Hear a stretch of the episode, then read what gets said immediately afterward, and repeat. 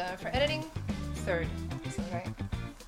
That we recorded. Yes. All right. So, welcome to Anything Goes Hokkaido podcast. This is Delana, and Shinya. and it's so nice to have you here with us. Uh, we have some really cool things going to happen today if we don't have any technical issues. We've got a special guest, our first guest Yes. for the show, uh, Carlos Mirabal, who has been in Japan and Hokkaido with the Nippon Ham Fighters pro baseball team as a pitcher back in 2000. 2000 to 2005. Yes. Um, although the fighters came here in 2004, Four. right? Yes. So um, it's going to be really exciting to talk with him and find out more about baseball in Yes. Japan. Now, I totally am not a baseball person. How about you? yes. Uh, I mean, I'm a fan, but I wouldn't say I'm a die-hard fan or a big fan. Mm-hmm. Catch up on regular games in Hokkaido mostly, Okay. as how- well as I go for the fighters as well. So Mm, oh, okay, you're a fighters fan. yeah, yeah. If yes, I'm a fan of anybody, it's the fighters for sure. definitely. Um, how often do you go to games? Uh, well, last year I went to a game. a game, yes. But that was actually my first ever baseball game that I went to. And hopefully this year, it's gonna be hard though, with because of Corona. Right. We have Uh, no idea. I would love to go to more than a game. but just at the time, yeah, I was quite busy. Hmm. Quite busy at the time, so yes, I managed to go to one game with a friend. But hopefully this year, if they're still playing at the dome, I would like to go most of the time. Yeah. Yeah, um, I've been. I think the last game I went to was few years ago, Yeah. um, and I went because I had tickets. So um, my partner is a manga artist, Mm. and they had this collaboration with the Hokkaido Manga Association. Manga is uh, comic books, Japanese comic books, kind of connected to anime. If you're, you're not an otaku you don't know what we're talking about, if you're just like I'm pretty checking- sure most people. people who are, are watching something about Japan probably know what manga is, but a lot of people are like, "What's a manga?" I did not. Really? Yeah, yeah. Uh, back in the states, a lot of people um, are not necessarily. Okay, You you're young. You're young, and you have the, you have the um, advantage of having YouTube and Google and stuff, which did not exist when I came here. Wow. So I know. Um, but anyway, so the Hokkaido Manga Association did a collaboration with the fighters two, three, four years ago, and um, they put up these huge posters of the artwork in Sapporo Dome and gave tickets to the artists. And so I went with my kids uh, to see a game. So you went because you got free tickets. yeah, exactly. Um, um, I'm not a sports watcher typically. I'd rather be doing something myself. Uh, and yeah, so we went there. It was really cool. My uh, partner has great, big, nice, uh, huge poster of a girl with the fighters gear on and Okay. pitching in like the world. It was really cool. Uh, Instagram at Makoto Miyazaki manga. If you want to check it out, it's on there. Anyway, um, before that, I went to maybe just two or three games, and this is my embarrassing story, which is part Okay. part of our uh, one of our facets of the program is to share funny stories about life overseas in Japan. So I went to a fighters game to be part of the cheering section for the manager, Trey Hillman, at the time oh. who was the manager Yes, um, when yes. Carlos was here and brought the team from Tokyo up here. Um, and we actually are personal friends um, from years back. But Hmm. uh, we went as a cheering section for the coach, which is kind of weird. And I'm sitting there um, in the center, you know, like not on either fan side, but um, with the group. And there's this guy in Sapporo, Jerry. He is like an encyclopedia about baseball All right. when he came to Japan, probably I don't know, three, four decades ago, the very first thing he did was watch a baseball game in Tokyo, which I think was a fighters game. Right. And he's, I think he's been to every stadium in the U.S. maybe or really close to it. Ask him anything.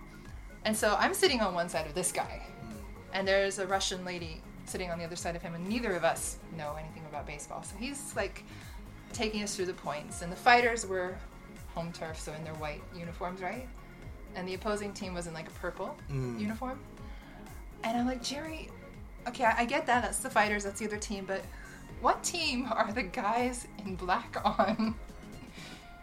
And I asked him like a couple times. He finally just like, those are the umpires. Really? You didn't know baseball that much?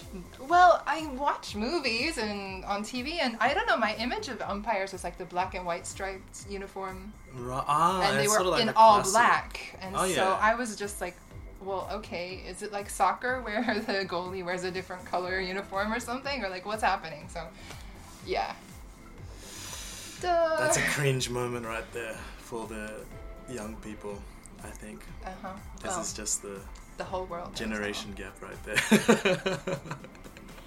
We have those. That's part of what makes it fun to work with you. Is that Yes. generation gap. well, I agree, I agree, yes. But anyway, Mm, I think so- we can move on to Yeah. the interview. All right, so um, we'll be right back, and we're gonna Skype with Carlos Mirabal, double zero for Nippon Ham Fighters, and we'll be back.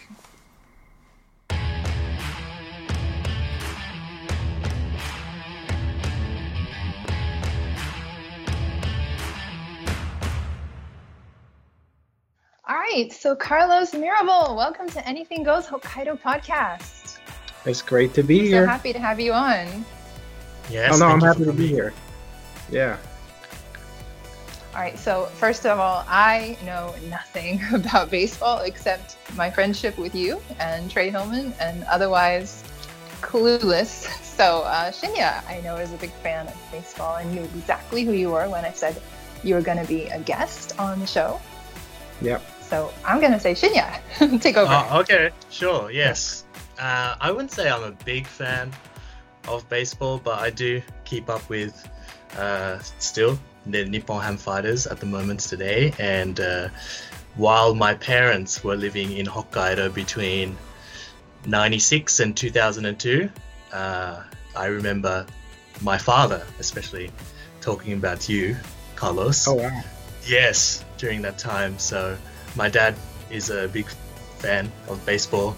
He used to be a, a pitcher for the state teams, one of the state teams in Australia when he was younger. Very nice. Yes, so yes, uh, I try and go to a few baseball events here and then, but yes, uh, it's a pleasure to have you here. Thank you very much. Thank you. Thank you. Yes. Anything else, Delena? Yeah, so uh, Carlos, tell us uh, how you came to be in Hokkaido before.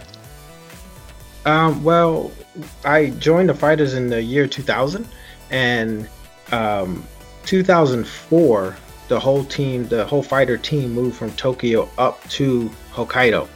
So we were the first, you know, basically the first team to be based in that area, and um, which was very exciting. Um, a little hard at the beginning because everybody up there seemed to be Yomiuri Giants fans. So, you know, we did a lot of work in that Mhm. 2004 season to I to remember really- that season Yeah, and how hard you guys worked the work. to get fans.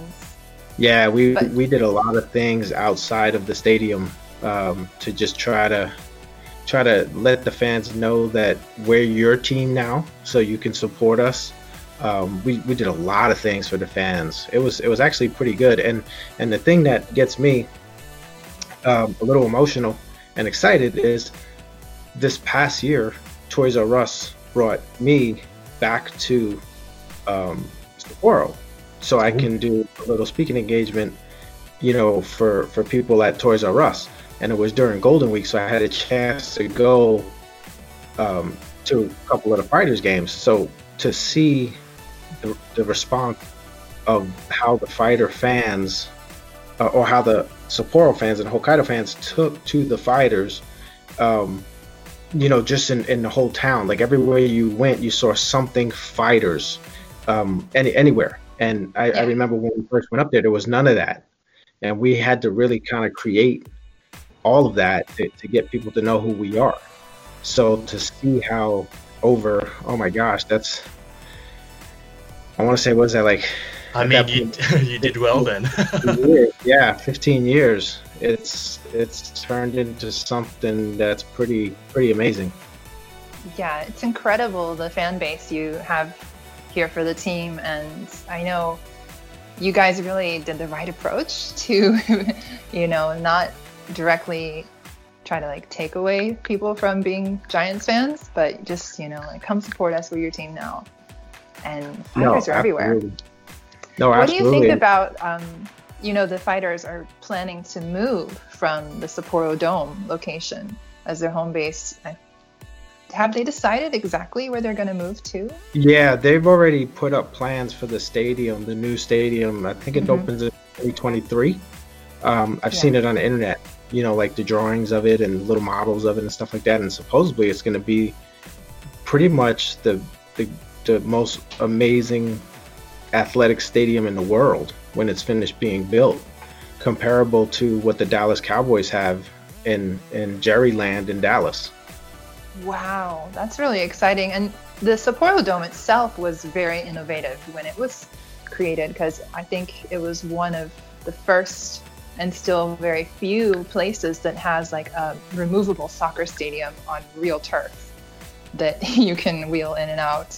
And so um, you guys shared the stadium with the soccer team, the Consadole, hmm if I recall that correctly. Yeah, I know actually- this stuff because I do um, the English announcements for the like Oh, guided nice. tours at Sapporo Dome and Yeah. videos about it. So Oh, very nice. just random information there. Yeah, we actually we actually um, when we the the pitchers, you know, we have to do our running. So when we first moved to Sapporo Dome, we would actually, as as a group of us pitchers, we would actually go outside and run on the soccer field, and That's awesome. and that's where we running. Yeah, so it was pretty cool. You know, we go we'd go all the way out and and we'd be on the you know we'd be on the side. We wouldn't be like in the middle of the field. We didn't want to ruin it, so we were like more on the sidelines and stuff. And we would do like our running and and sprints and and just all kinds of stuff out there while the other guys were taking batting practice inside. Oh, I've got a question. Yes. So, um, well, at the time, so you started in the 2000 season in Japan. So, Yeah. how did you find that option to move to Japan for your career? And uh, how was your first time in Japan at the time, 20 years ago now? Yes. Yeah, actually, yeah, 20 years ago. Wow. Um, it, I was actually playing baseball in Taiwan. Taiwan. Okay. I was playing in Taiwan's professional professional leagues. I spent three years there, and every year I would make videotapes of my pitching and send them to teams in Japan. The first year, um, I was called from the Giants. The Yomiuri Giants had interest, but the thing is, I didn't have an agent. I didn't, I didn't really know how the business part worked, so we didn't really develop any kind of better communication Yomiuri Communication, Giants. yeah.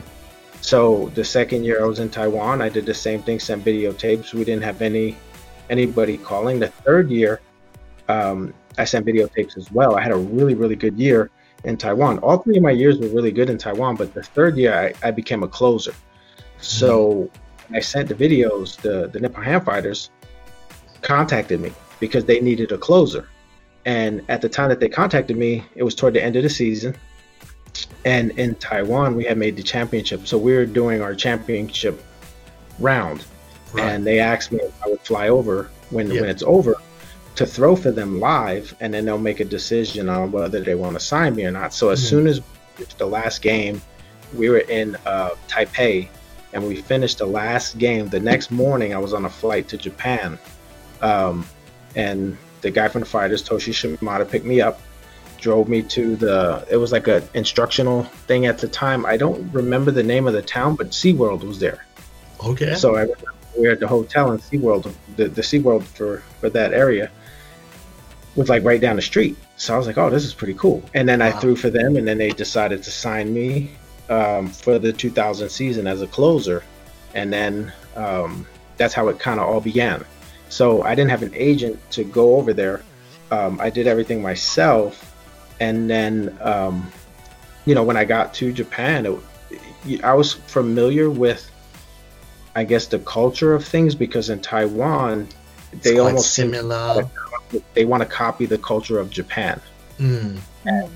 the baseball style that they play and and just everything. So when I got to Japan, it was just like a, it was almost like I was already familiar with how things work. It was just a different language, and um, and I found more people because I was based in Tokyo. Mm. Um, I found more people spoke and understood English, and it was a little easier to navigate and get things in the Tokyo area as opposed to Taiwan. So Okay. I, I just jumped right into Japan, and um, I was pretty much familiar with how everything runs. It wasn't really new to me, um, other than the talent level, the the baseball talent level. Mm. They're a lot better Better. in Japan. So to me, it was I was excited to. I, I- that was my goal was to jump to Japan, and then hopefully you know come back to the United States and play. Mm. Um, but I just wound up spending six years in Japan. That's we great. were really lucky to have you here. Oh, I that love you it. I love that you came up to Hokkaido. So how did you do with the Hokkaido weather-wise and city-wise after being in Tokyo so long?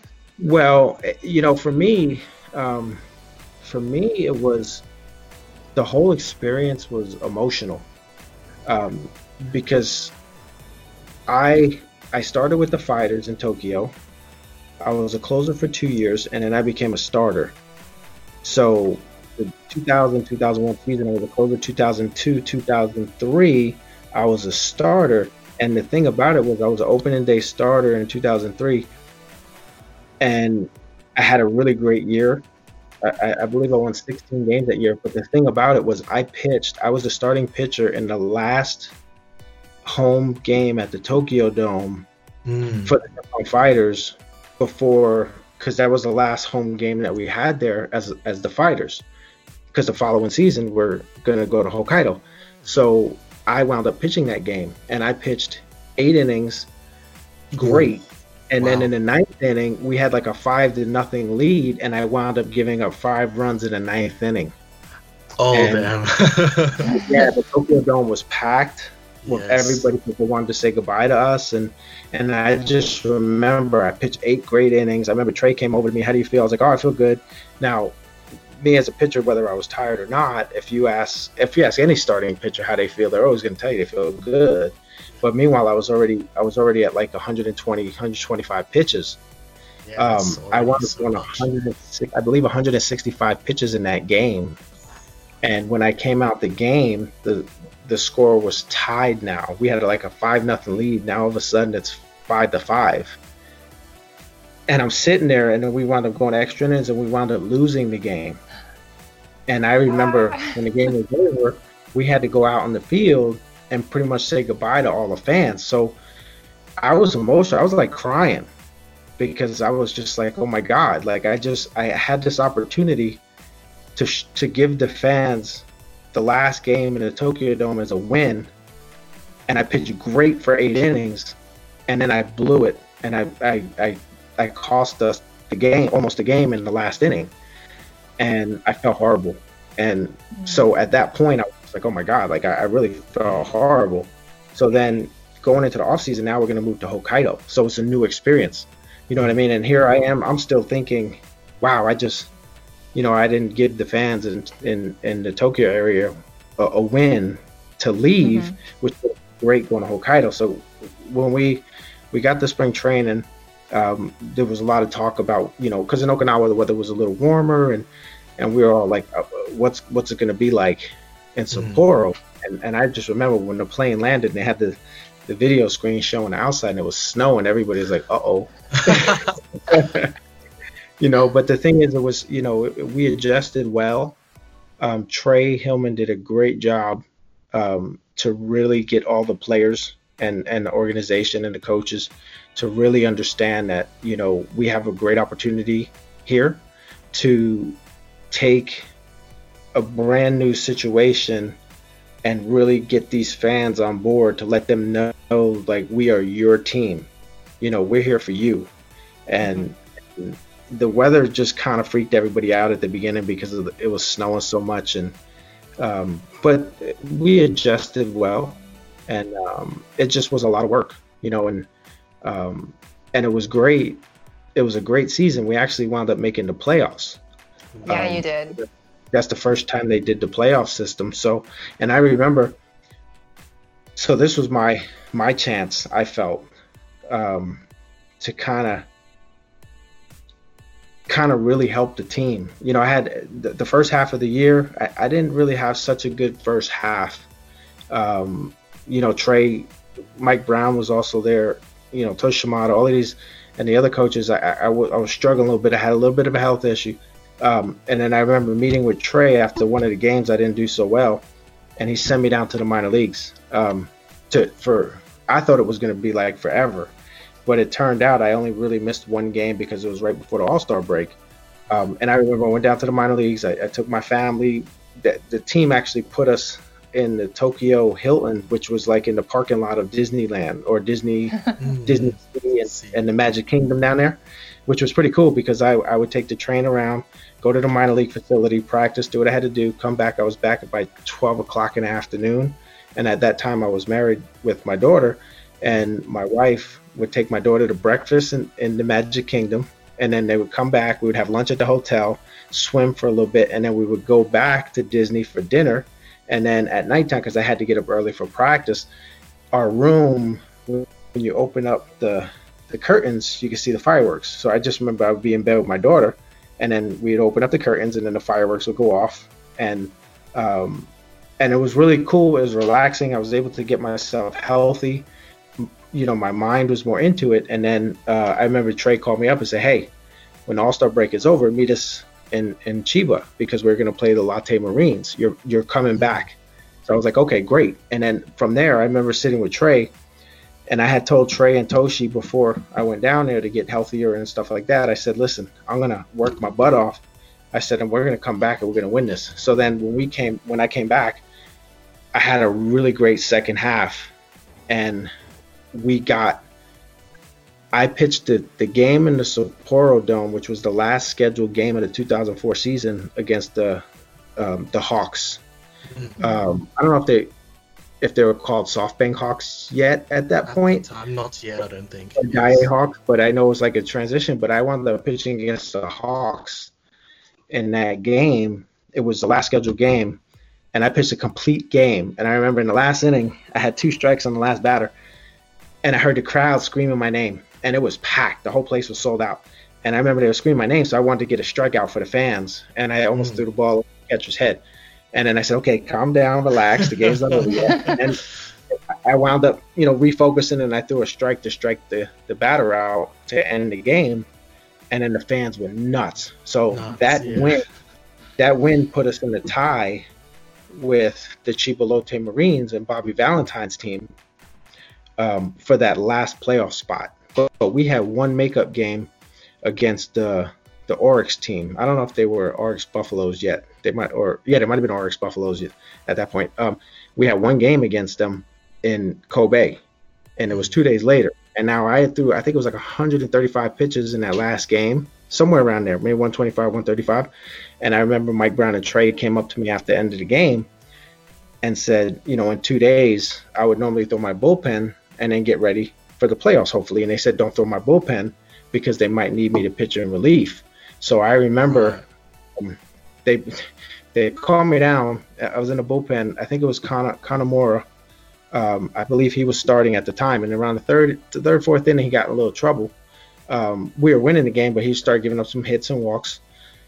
In the fifth inning, he got a little trouble again. And I remember Mike Brown called down to the bullpen and said, "Hey, start throwing." So as soon as I got up, and I walk over to the mound, he gets the third out. So I was like, okay. So then they call. I talk to him on the phone again and say, hey, you're in the game next. You're you're going in the next inning. And I was like, oh my gosh, already. I think I, I think like I didn't even get a chance to really warm up because our batters got out quick. quick. So I remember, um, I want to say I threw like like not even ten pitches to warm up. So then I get in the game. It's the it's now the sixth inning and I, I and I'm thinking we got to win this, right? This is Hokkaido. This is we just came to Hokkaido. This is our first year. We have a chance to make the playoffs, and I think we had like a like a two run lead or something like that. And uh, I just remember getting in the game, and I think, oh my god, I think I walked the first guy, hit the second guy, or something like that, and I was like, oh, I'm not really warmed up, and plus I just pitched a whole game two days I said, right, well, you know what? I said, this is just how it has to be. I said, we got to win this. I don't care how I feel or whatever. You just gotta, we just gotta win. So I wound up getting a double play. Then I got the next guy out. I go to the bench. I'm thinking I'm done because you know I just pitched a lot. I wound up pitching three innings, and then the, the, the seventh inning I did great. The eighth inning I did great, and then our closer came in.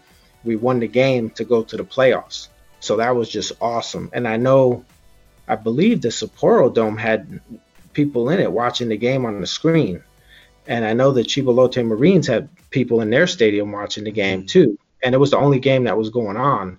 I don't think the Central League was even playing. Um, they they were probably finished or whatever, um, which was great. So I, I had a I had a part in finishing the game that through a complete game that tied at the end of the season, and then I had three innings to hold the game so we can make that last playoff spot. And then we get to the playoffs and we lost the first game, and then I pitched in the second game and we won. And then we went into the third game, um, and we were losing up until the last last inning. I believe it was Ogasawara had a game tying home run, and we got all excited. Everything was great. Yep. And then the bottom of the ninth, the first batter hits a home run and we lose. Oh wow. Uh, Yeah. I just remember that was the start of the fighters in hmm Sapporo. You know what I mean? So we were able Yeah. to do what the plan was from spring training when we had a meeting, like a team meeting, and Trey and the organization, everybody was talking to us. We had that opportunity to start the first season in Hokkaido in the Sapporo Dome, get to the playoffs. So we gave the fans that excitement um, to start everything, you know, and then So that's the goal. And and it was pretty pretty exciting to see as we were getting toward the end of the season how the fans reacted to it you know and Mhm. and and how they to us. So for me being with with the last team of the fighters in Tokyo and pitching that last game in the Tokyo Dome that was great up until that last inning and not really being able to finish it and then coming to Hokkaido, where I was able to finish the last game of the season in Sapporo Dome and get that win in the playoffs, which I believe it was 25 years to that point since the Fighters had won a playoff game or something like that. Yeah. Yeah. You guys made so much history. I Yeah. mean, we were so lucky that you got to come here and start off the fighters for Hokkaido like you did. Um, Carlos, we're kind of running out of time here, but I just wanted to ask you what's going on with you now? What can we look to the future? And are you coming back to Japan anytime soon if all this pandemic stuff calms down? Um, well, I you know it's it's tricky right now. Um, hmm with all of this virus spread stuff going on, things just kind of Stand For sure, still. sure. Stops. it, it halted everything. yeah. Well, yeah, Um, but um, you were here. You said in Golden Week, so last May, to do the Toys R Us thing. That was Yeah. with the Japan. What is the name of the Retired Foreign group? Players Association. Retired Foreign Players Association. Yes. So we might be looking to that website or um, connecting with you on social media. Like um, we'll we'll link up your Instagram to Yeah, the you can link podcast, all of that. and Yeah, you can link up all if people want to follow follow you, you've been playing in a few other countries the last couple of years. I yeah, I, so. uh, I, I, I, well, let's see what happens with, um, with what's going to go on with the virus spread thing because I wound up finishing last season coaching in Tokushima. Uh, for yeah, the that's right. You were here in Japan last season. yeah, and we I won the championship for the Shikoku Islands. Congratulations. Yeah, Oh, that's and then we beat the and then we wound up beating the BCL championship for the grand championship, which Wow. was pretty exciting. Yeah, I remember Yeah. seeing the following that online. That's incredible. Well, Carlos Mirabal, zero zero Yep. for the Nippon Ham Fighters from uh, 2000 to 2005. Is that right? Yep, 2000, 2005. Well, thank you so much for being a guest here with us on Anything Goes Hokkaido. We hope to have you back again in person uh, sometime down the line. And I hope uh, as well. Please stay well with your current quarantine in New York. Oh, I appreciate that. Thank you. And and everybody All in right. Japan, please be safe. Yeah, we are. We are. We're doing the social distancing thing really well right now. So, Good. Yeah. all right, everybody, please follow Carlos on Instagram or, uh, you know, do an RS feed on his news and uh, keep up with his adventures. And thanks Yeah. again. Thank you. I appreciate it. Thank you very much. Stuck it. Thank you. Thank you.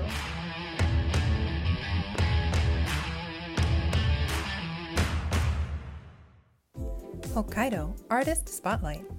Here's a new track from British singer songwriter David Sweetlow The Plane Stopped Flying.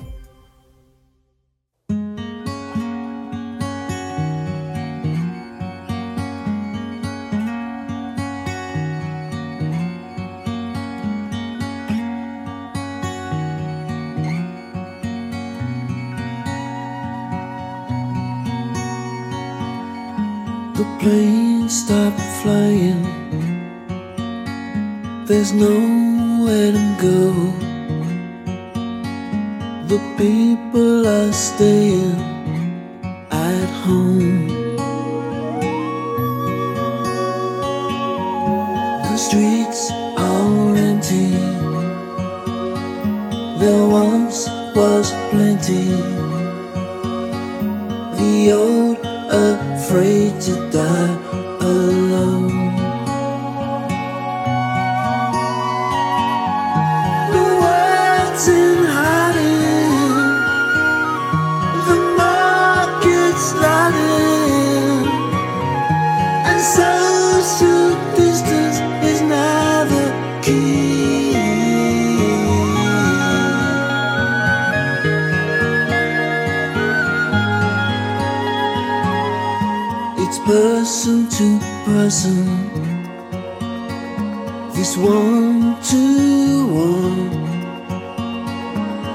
symptomatic of everyone.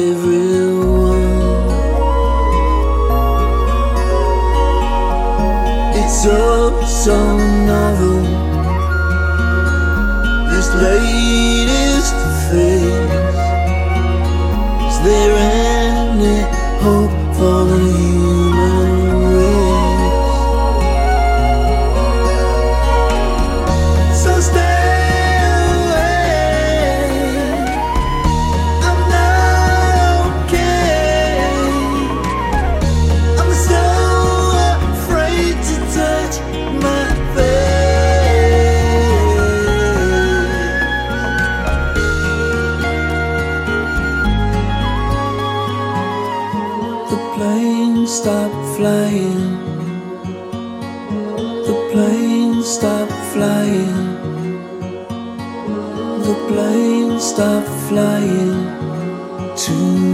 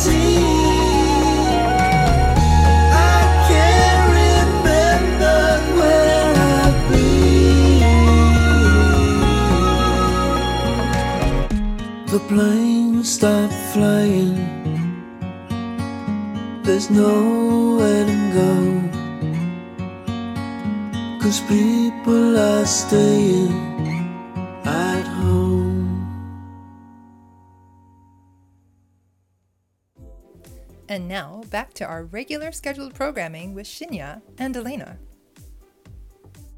It's always red. Why is your face always red? I don't know. Why is your face always red? Does your face get red when you drink? Yes. Yeah. No, my, I was drinking teacher's bourbon last Yeah, no, night. I saw bourbon. that. I Coke. saw you saw the photo. post. Um, I thought it was funny. Just like, oh, there's teachers. I'm a teacher. Do you like well. it?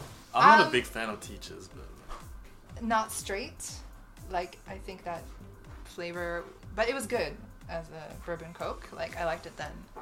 But yeah. I do usually like alcohol on the rocks.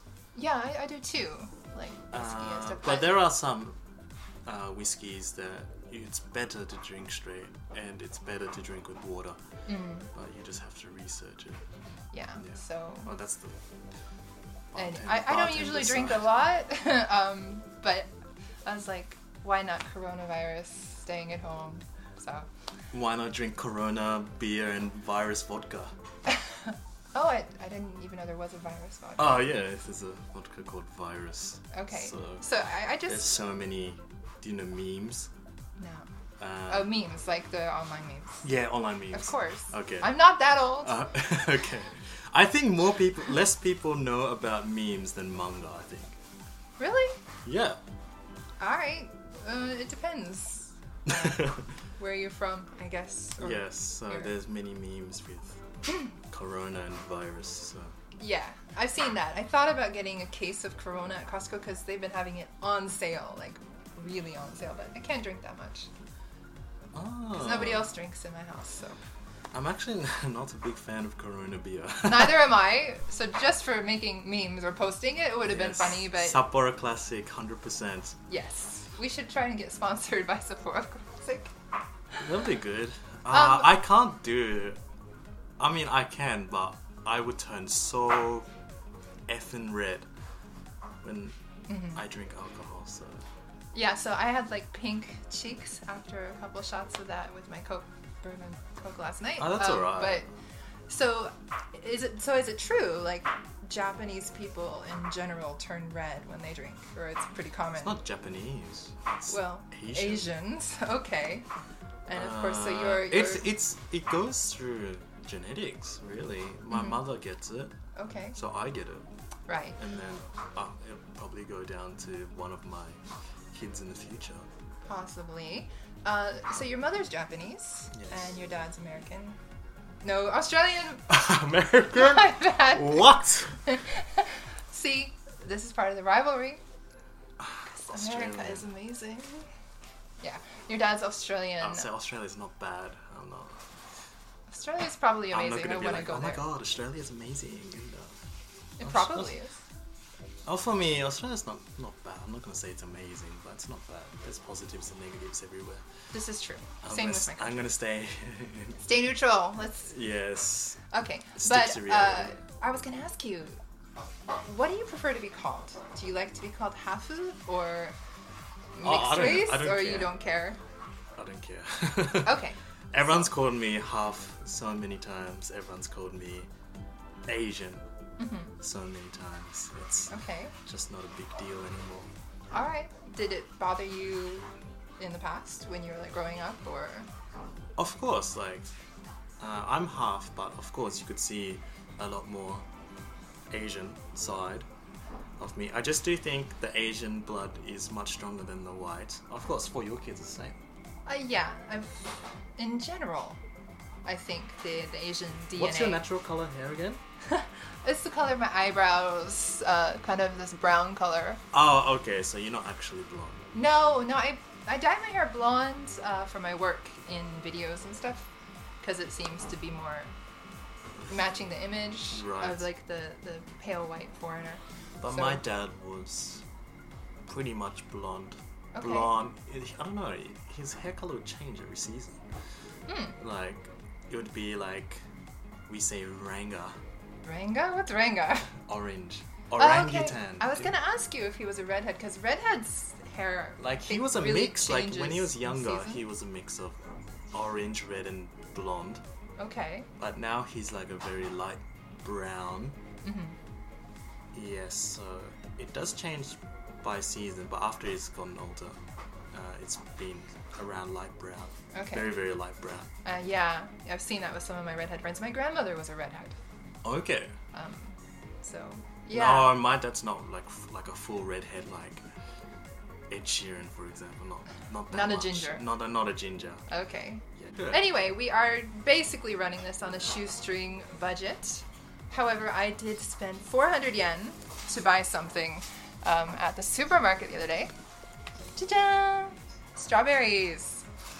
Now, why is this important to me and Japan or Hokkaido? Yes, ask me why. Because Japanese strawberries are the bomb. Would you like one? Yeah, uh, of course I'll eat one, but Or a few? Um, I think the know, best way yeah. is to Mm.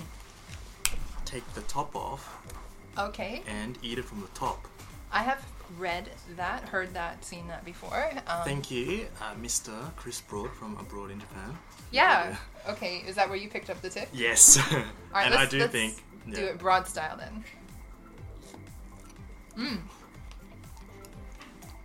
So that's because the sweetest part is at the the bottom. bottom, and you want to save it for last.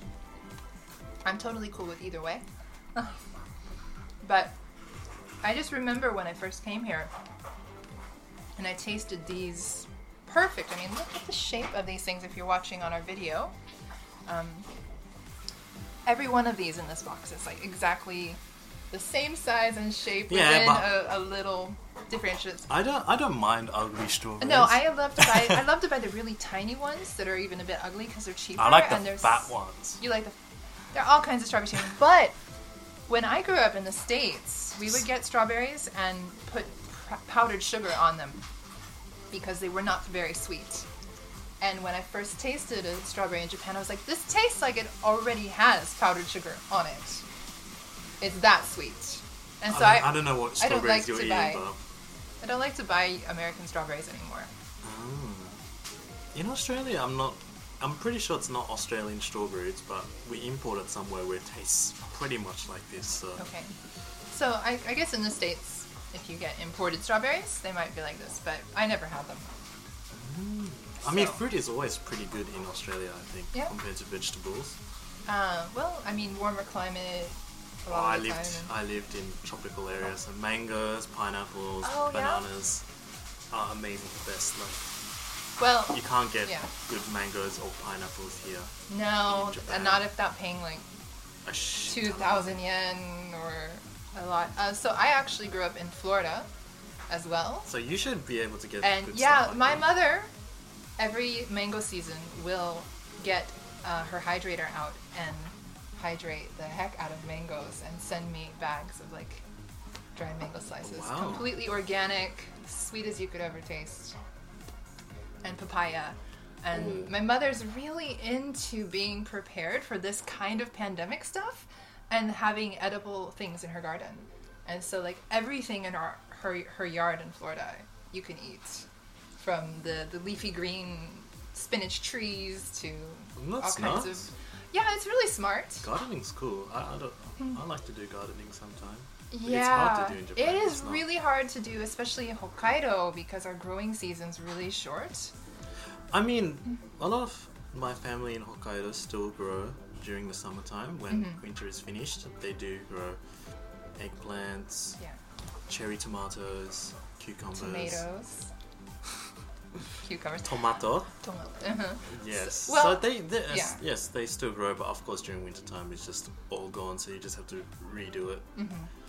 Well, for sure, and of course, Hokkaido, especially the Tokachi area, provides I think two thousand percent of the produce for Japan.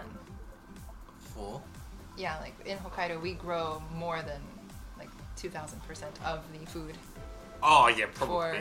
for the country. It's not Um, surprising. Not surprising. So of course, Hokkaido's super fertile, rich place, but it is a short growing season, and if you're a home gardener, it can be a bit tricky to get things but in the it ground. is it is really good. It's not too hot. Yeah.